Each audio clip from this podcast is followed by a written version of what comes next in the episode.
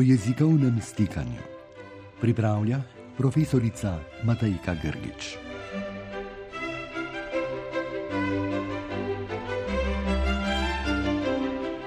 Drage poslušalke, dragi poslušalci, lepo pozdravljeni in dobrodošli.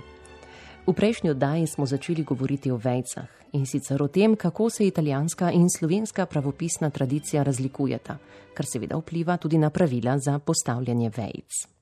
Rekli smo, da so vejce v slovenščini skladensko določene, kar pomeni, da z njimi vedno in dosledno ločujemo posamezne stavke znotraj iste povedi.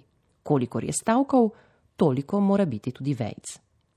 Izjema smo rekli, sta le vezalno in ločno priredje, torej povediti pa mojca je jedla in medtem gledala film, oziroma mojca je ali jedla ali gledala film. V obeh primerjih ni vejce. V italijanščini pa ima vejca intonacijsko funkcijo. Ureja torej stavčno prozodijo, kar pomeni, da je včasih res postavljena med posameznimi stavki iste povedi, včasih pa tudi ne. Na govorce oziroma pisce, ki živimo na območju italijansko-slovenskega jezikovnega stikanja, ta italijanska praksa močno vpliva. Zato je naše postavljanje vejc v slovenščini pogosto, kaj bi lahko rekli, italijansko.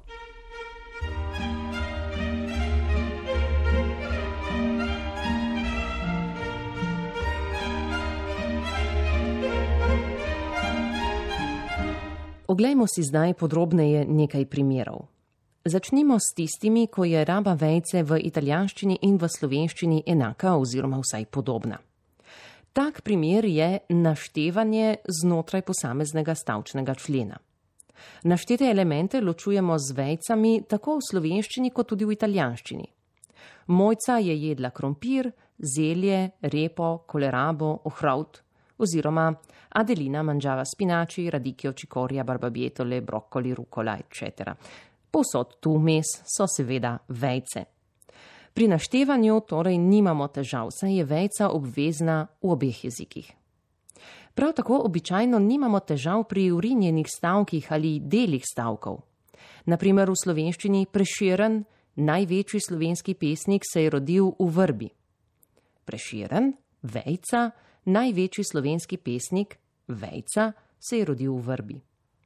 Vejca je v podobnih primerih tudi v italijanščini. Dante Alighieri, Vejca, il maggiore tra i poeti italiani, Vejca, Nakue in tako dalje. Nekaj primerov rabe vejce je torej povsem neproblematičnih. Od to dalje pa se zaradi italijanskega vpliva na slovenščino začenjajo težave.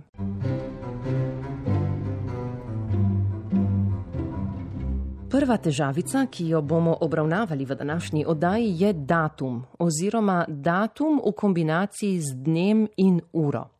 Tu se italijanski in slovenski pravopis kar precej razlikujeta.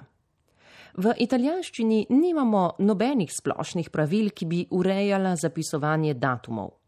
Posebne stroke, naprimer notari, odvetniki, revizori in drugi, imajo sicer svoja, kako bi lahko rekli, interna pravila. A ni razloga, da bi ta pravila upoštevali kar v vsakdanjih dopisih, naprimer v kakih vabilih na prireditev. Zato bodo pisci italijanskih besedil enostavno napisali L'apertura della mostra si terrà sabato 2 aprile alle ore 18. Brez vejc torej. Pisci slovenskih besedil pa imamo tu napisano pravopisno normo, ki vsem nam zapoveduje pisanje datuma v tej obliki. Otvoritev razstave bo v soboto, vejca, 2. aprila, vejca ob 18. uri. Datum, v tem primeru 2. april, mora biti torej od dneva, v tem primeru sobote, in od ure, v tem primeru ob 18. uri, ločen z vejcama. Vejci stojita torej pred datumom in po njem. Še enkrat ponovim primer. Otvoritev razstave bo v soboto, Vejca, 2. aprila 2017, Vejca ob 18. uri.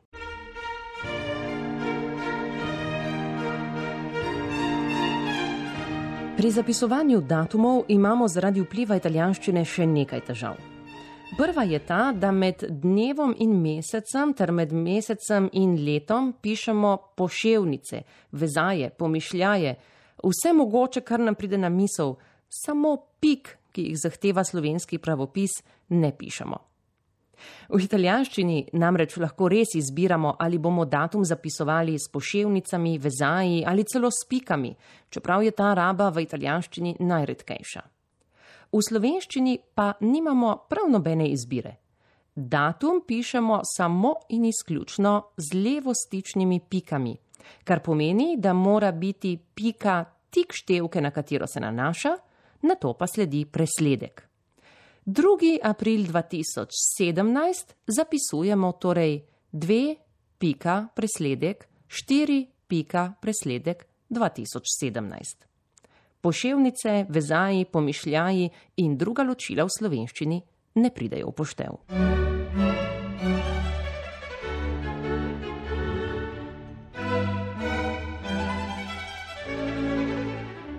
Še ena razlika je med slovenskimi in italijanskimi datumi. V italijanskem jeziku lahko za mesec uporabljamo rimske števke, v slovenščini pa uporabljamo izključno in vedno arabske števke. Tako v slovenščini kot tudi v italijanščini pa se tem dilemam najraje izognemo in pišemo mesece kar z besedo. Torej januar in ne prvi, februar in ne drugi in tako dalje. V slovenščini nimamo okrajšav za tekoče leto ali kaj takega. Zato datum vedno izpišemo v celoti. Če res ni dvoma, na kateri 2. april, na primer, se nanaša neko vabilo na odprtje razstave, potem leto lahko preprosto izpustimo. Otvoritev razstave bo v soboto, vejca 2. aprila, vejca ob 18. uri. V italijanščini pa lahko v nekaterih primerjih, predvsem v bolj formalnih dopisih, na mesto leta napišemo p.v. ker je kratica za Prossimo Venturo. S tem mislimo, da bo na primer odprtje razstave ob prvem naslednjem 2. aprilu.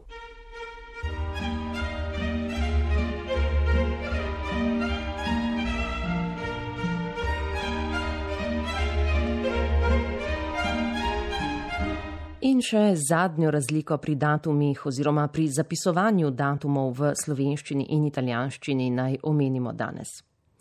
V italijanščini lahko pišemo alle ore 18. Pričemer lahko števki 18 dodajamo piko in dve ničli ali pa tudi ne. V slovenščini smo pri tem veliko bolj strogi. Če v stavku navajamo besedo ura, potem ničel oziroma minut ni. Ob 18. uri. To zapisujemo ob 18. pika brez ničel uri. Če pa želimo izpisati ničle ali če moramo navesti minute, potem moramo izpustiti besedico ura. Otvoritev razstave bo ob 18.30. Otvoritev razstave bo ob 18. pri čemer zapisujemo 18 pika nič nič. Besedice ura po tem primeru ne navajamo.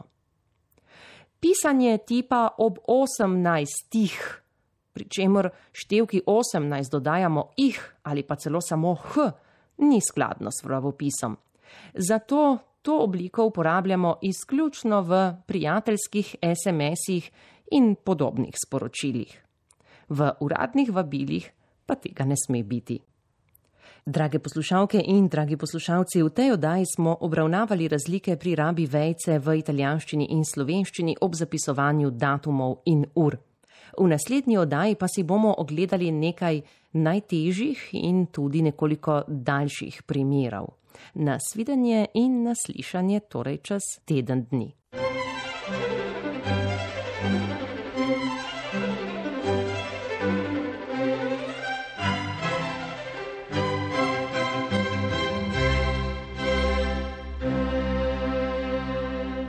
Na sporedu je bila jezikovna rubrika ki jo pripravlja profesorica Matejka Grgič.